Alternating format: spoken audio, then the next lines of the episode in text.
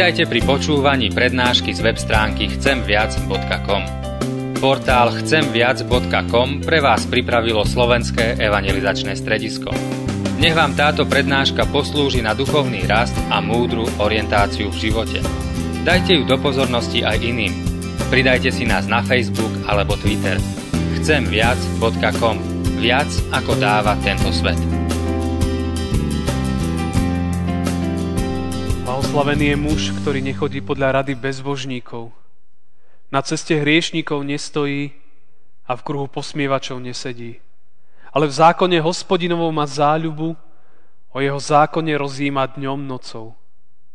Bude ako strom zasadený pri vodných tokoch, čo načas dáva ovocie a jeho lístie nevedne.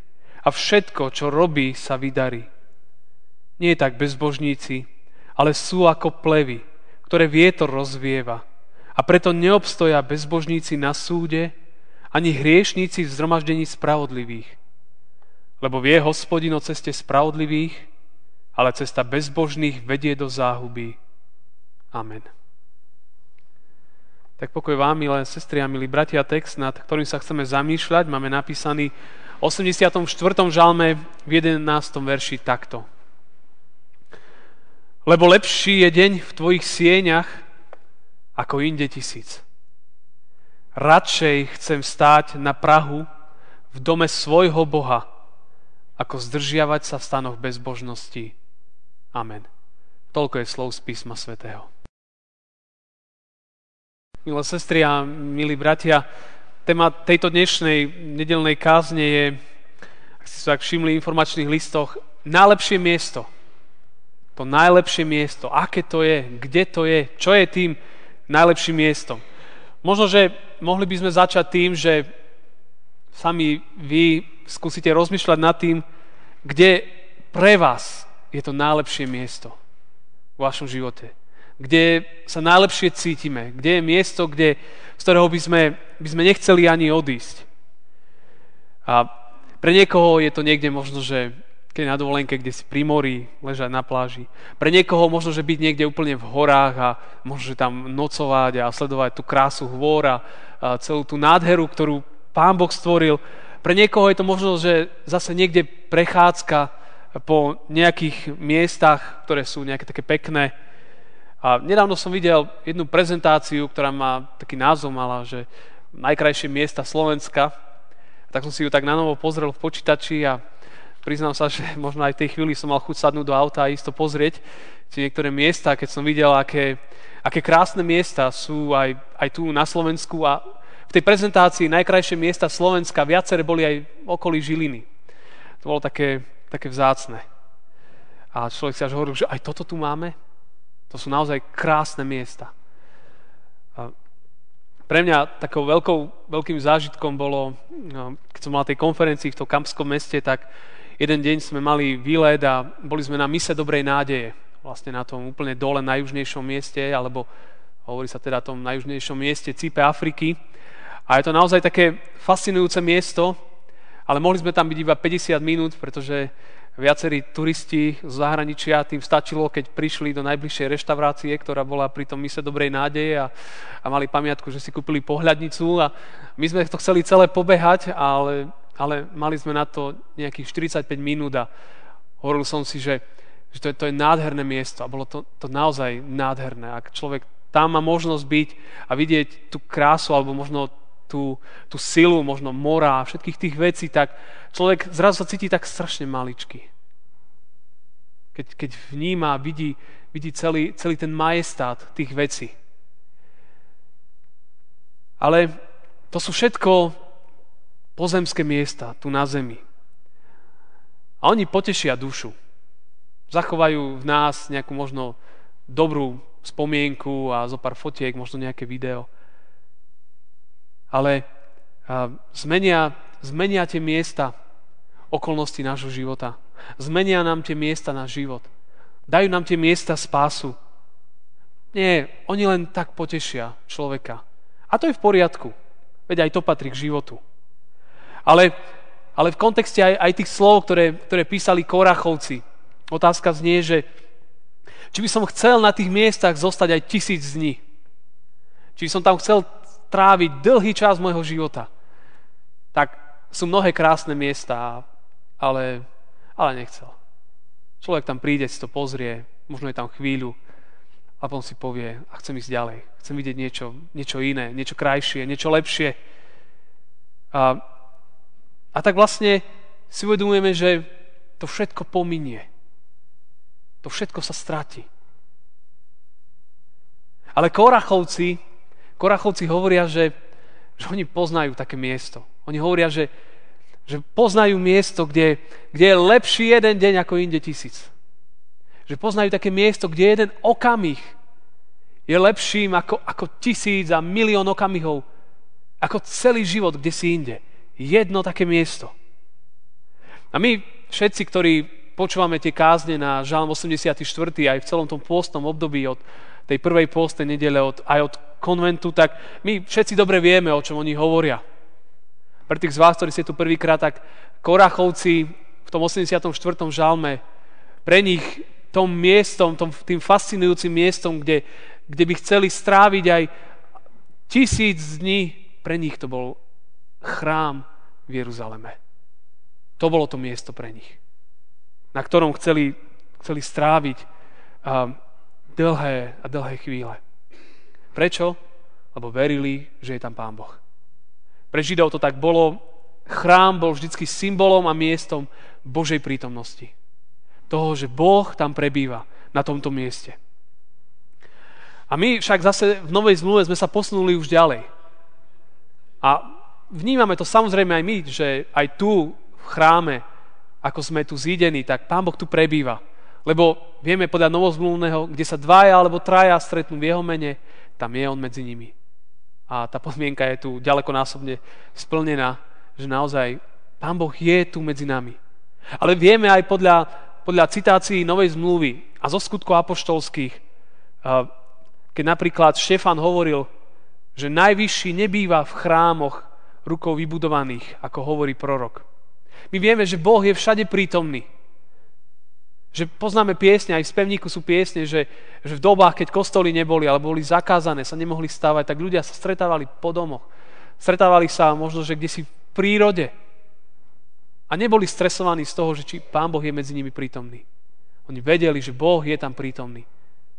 Pretože tam, kde sa ľudia v jeho mene stretnú, tak tam on je.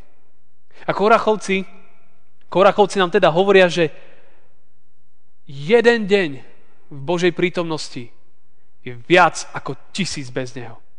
To je také obrazné číslo. Ale keby sme to chceli aj nejakou matematikou, tak už len to si porovnať. Jeden a tisíc. Aký veľký nepomer. Oni hovoria, jeden deň. Tá chvíľa pri Bohu je viac ako tisíc milión chvíľ mimo Boha. Tá chvíľa stojí za všetko. To sú, to sú veľké výzvy. A keď sme čítali ten text, tak oni dokonca hovoria, že lebo lepší je deň v tvojich sieňach ako inde tisíc. Radšej chcem stať na Prahu v dome svojho Boha, ako zdržiavať sa v stánoch bezbožnosti. A pre nich len možno kde si pri vchode do chrámu stať. Už to je viac. Už to je viac ako, ako tisíc chvíľ mimo, mimo chrám, alebo teda mimo vzťahu, mimo kontaktu s Pánom Bohom. A tak tu dnes pre nás, bratia a sestry, znie to slovo, že najlepšie miesto je, je v Božom náručí. Je v Božej blízkosti. Tam, kde je Pán Boh. Tam je to najlepšie miesto pre nás. Kde pri Bohu, pri ňom. Kde to je? Môže to byť v chráme, samozrejme. Bolo by zlé, keby sme tu my boli a Pán Boh tu nebol. Ale takto, potom, potom keď ty sám možno kde si doma čítaš Bibliu, Pán Boh je prítomný. Keď kráčaš každodenným životom, Pán Boh je prítomný. Keď sa stretneš s bratmi a sestrami, Pán Boh je prítomný. Ale v jeho náručí. A o tom chceme aj ste si možno všimli, informačný listok, bude, budú pôstne modlitby pondelok, útorok, útorok, stredu od 5. A, a majú tú tému, že v jeho náručí. V Božom, v Kristovom a, a náručí Ducha Svetého. To je obraz, to znamená v jeho blízkosti, v jeho prítomnosti. Kde sa cíti dieťa najlepšie? No v rukách otca alebo mamy, že? Tam to dieťa sa cíti najlepšie. Tam v tej Božej blízkosti sa máš cítiť najlepšie. Lebo si v náruči svojho otca. Tam je, tam je to svoje miesto. S Bohom, ktorý je tvojim pánom, ktorý je tvojim stvoriteľom, ktorý je tvojim vykupiteľom, ktorý je tvojim posvetiteľom. To najlepšie miesto je s ním, to najlepšie miesto je takisto aj v spoločenstve bratov a sestier, nedokonalých hriešných ľudí. Už to citované skôr, kde sa dvaja alebo traja zhromaždili v mojom mene, tam som medzi nimi. V chráme, mládež, besiedka, na modlitbách, na skupinkách. To sú miesta, kde Pán Boh je prítomný. A tak, tak možno tá otázka znie, že a aký, aký je z toho, tak poviem, materiálne v 21. storočí, aký je benefit z toho, že som v Božej prítomnosti, aká, aká je výhoda, a čo, alebo čo z toho mám. A mohli sme hovoriť o milión veciach, čo z toho mám. Milión vecí, naozaj. Ja len znovu pripomeniem len z toho žalmu 84. Je chvála. Chvála Boha. Že v tvojich, keď je človek Božej blízkosti, tak z jeho srdca plinie chvála. Ak si čítate 5. verš, a on ťa neprestajne chvália. Viete, nevychádza, je lepšie, keď z úst ide chvála ako rúhanie. Je lepšie, keď ide z úst človeka chvála ako nadávky, ako ohováranie, ako, ako kritizovanie. Je lepšie, keď ide chvála. A to, keď človek v tej Božej blízkosti prebýva, keď, keď čerpá tú všetku svoju silu od Boha, tak vaše ústa nebudú sa snažiť hovoriť zlé veci, ale bude z nich vychádzať chvála. Chvála Bohu. Chvála Ježišovi. Chvála Duchu Svetému. Slova budú plné lásky voči ľuďom okolo seba. Toto je jedna z vecí. Len podľa 84. žalmu. Podľa 7. verša. Ľudia, ktorí, ktorí, ktorí Boha majú ako pána, kde prídu, tam sa zazelena. Tam príde požehnanie to sú veci, ktoré Pán Boh dáva. Že ľudia, ktorí, ktorí Boha majú ako pána svojho života, tak svojimi činmi, svojimi postojmi, svojimi názormi, kde prídu, tam prinášajú život. Nie smrť. Tam neubíjajú, ale dvíhajú. Tam nepreklínajú, ale požehnávajú. Tam nerobia ľudí smutnými, ale prinášajú im radosť. Neprinášajú beznádej, ale nádej. Toto je to, čo čo je z Božej blízkosti, z Božej prítomnosti. My hovorili ďalšiu nedeľu, sil pribúda. Tí, ktorí trávia svoj čas v sieňach hospodinových, sú požehnaní. Majú radosť života v každom veku. Ich sila a radosť nezávisí od počtu rokov, ale od spojenia s Bohom. Sil im pribúda. Hospodin im je slnkom, im je štítom, milosť, slávu im udeluje. Toto všetko hovorí 84. žalm. Že tí ľudia dokážu obstať v situáciách, v ťažkostiach. Rozprávame teraz na mládeži o Jobovi, aj včera sme hovorili jeho príbeh. Akým drvivým útokom musel čeliť vo svojom živote. Ale Boh bol jeho štítom, jeho slnkom, milosť a slávu mu udeľoval a Pán Boh ho podržal. Viera, viera v Boha vás podrží v vašom živote. Nie vaša viera, ale viera, ktorú On dáva. Hospodin je slnkom a štítom. A blahoslavení sú tí, ktorí prebývajú v jeho nádvoriach. Majú lásku, majú pokoj, sú šťastní ľudia. A mám pokračovať ďalej. A mohli by sme zobrať všetky knihy Novej zmluvy a Starej zmluvy a čítať, čo znamená, keď človek verí v Boha, čo znamená, že keď Ježiš Kristus je pánom života, čo znamená, keď človek svoje srdce dáva do Boží rúk, svoju rodinu, všetko svoje, čo sa deje v živote človeka. A mohli by sme tu sedieť aj celý náš život, aj tak by sme to všetko nevysvetlili. Toľko veci. Toľko vecí dáva Pán Boh. Dáva pokoj, dáva väčší život, dáva odpustenie hriechov, milosť, lásku, dary, dary jeho ducha. Všetko. A ten Boh sa skláňa ku nám. Preto Korachovci hovoria, že, že lepší jeden deň. Lepšia je chvíľa s tebou, ako tisíc bez teba.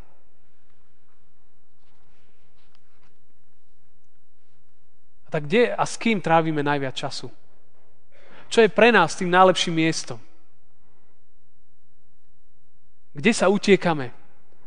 Kde sa skrývame? Kde sa kochá naša duša? Kde náš duch je sítený? Kde sú tie miesta tvoje? Čo je pre nás tým našim šťastím? Oni hovoria, že Boh, kto je pre teba, pre mňa, pre nás, tým šťastím života. Oni hovoria, že radšej chcú stať pri Bohu, ako tam je napísané, zdržiavať sa v stánoch bezbožnosti. Čo sú to tie stany bezbožnosti? Som čítal ten žalm pred kázňou. Blahoslavený muž, ktorý nechodí podľa rády bezbožníkov, na ceste hriešníkov nestojí, v kruhu posmievačov nesedí. To sú mnohokrát tie veci, ktoré nás oddelujú od Neho. Všeličo. Čo je pre nás dôležitejšie ako Pán Boh, sa môže stať a môže to byť akákoľvek dobrá vec. A môže to byť aj Boží dar. A sa to môže zvrhnúť na modlu. To sú miesta, kde, kde vkladáme svoju nádej, kde vkladáme svoj život, kde čerpáme svoju dôveru. Ak to nie je, ak nie je Boh tým zdrojom nášho života, tým, odkiaľ to všetko čerpáme, tak, tak sa ocitáme mnohokrát v stanoch bezbožnosti. To je vedomé páchanie hriechu, respektíve zúčastňovanie sa na, na, na hriechu. Či podporovanie hriechu. Či je to len v rodine, že človek vychováva deti ku bezbožnosti, ku tvrdým lakťom, ku tomu, aby si vždy mal pravdu a nikdy sa nevedel pokoriť. Či je to prikrývanie klamania niekde vo firme, v rodine. Či je to ohováranie. To sú všetko tie miesta. Ak toto podporujeme, dvíhame, tak tak prebývame v stanoch bezbožnosti. Aj dnešný, dnešný deň, dnešná nedeľa je pozvaním von z toho. Prebývať s Bohom. Možno skúste, možno tento týždeň, bratia a sestry, o 15 minút viac venovať Pánu Bohu, ako zvyčajne. Možno to bude prelomové. Každý deň si vezmite Bibliu ráno, spevník, prečtajte si z Biblie, pomodlite sa, zaspievajte si, Myslíte len, len začnite v modlitbách myslieť na členov svojej rodiny a tých 15 minút sa stane možno aj hodinou. Každý deň skúste, vyhráte si tento čas pre Neho. Možno, že si poveste, že možno aj tento týždeň sa zúčastním možno viac ako jednej akcie v cirkevnom zbore. Že okrem nedele prídem ešte na, napríklad na tie modlitby, ktoré budú cez týždeň, alebo na stretnutie rodín, stredných generácií štvrtok, alebo na mládež, na dorast. Povedzte si, že viac. Tí, ktorí chodíte na všetko, tak si povedzte, že na jednu vec nepôjdete, budete doma sa možno, že modliť, trochu oddychovať. Vám dávam súhlas na to, ale iba raz. Ale jednoducho, uh, oddelte si to, ten čas a priestor pre Neho. Výzva, aj tak sme to koncipovali na tento rok, duša mi túži, priam prahne po sieňach hospodinových. Po čom tebe túži duša? po čom tvoja duša práhne. Ak sú tie najlepšie miesta mimo Boha, tak, tak to nie sú tie najlepšie miesta. To sú len pekné, vzácne, ale nie tie najlepšie. A my máme ísť za najlepšími vecami.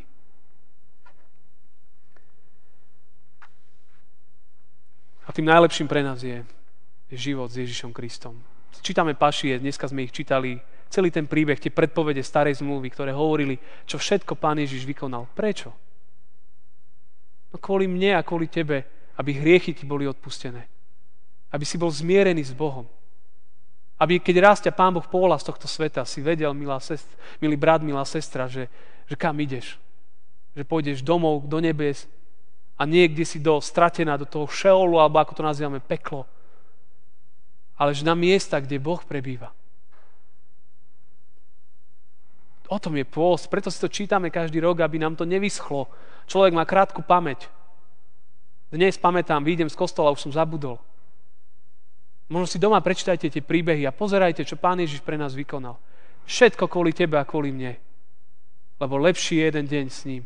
Verte mi, je lepší jeden deň. Mnohí by ste to vedeli povedať. A kto to ešte neskúsil, tak nech to skúsi. Skúste jeden deň s ním. Skúste. A stojí to za to. Tak nech Pán Ježiš požehnáva každého jedného z nás. Nech vás vedie aj v tomto pôstnom období a posilňuje. Amen.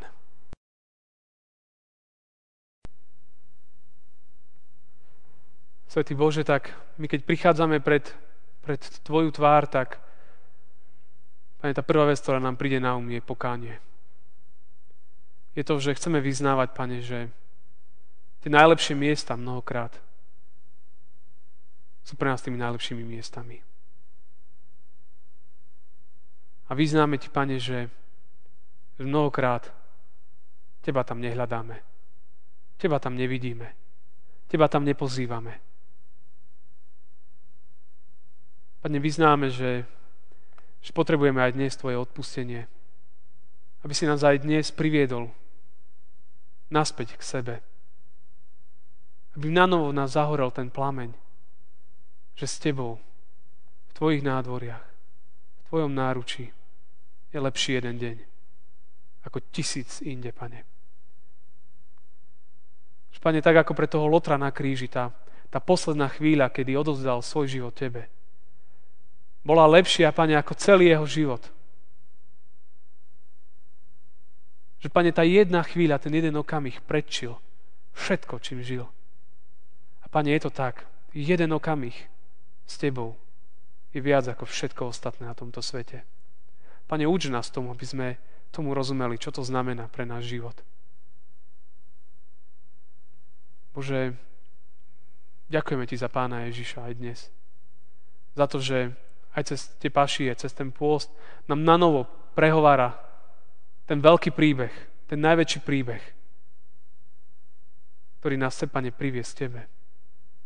Veľmi ťa prosím, aby si sa zmiloval nad nami, hriešnikmi. Pane, veď k sebe tých, ktorí k Tebe nechcú ísť. Pane, povzbuď aj dnes tých, ktorí možno váhajú. Povzbuď tých, ktorí možno sa sklamali v niečom, v niekom aby spoznali, že v tebe sa nedá sklamať. Že len v tebe je všetká nádej. Pane, veď tých, ktorí zabočili na úplne inú cestu. Priveď ich bližšie k sebe. Pane, posilňuj tých, ktorí s Tebou kráčajú, ktorí v Teba veria. Dávaj im nádej a istotu, že nech čokoľvek sa deje, že Ty si bližšie, ako si mnohokrát. Amen.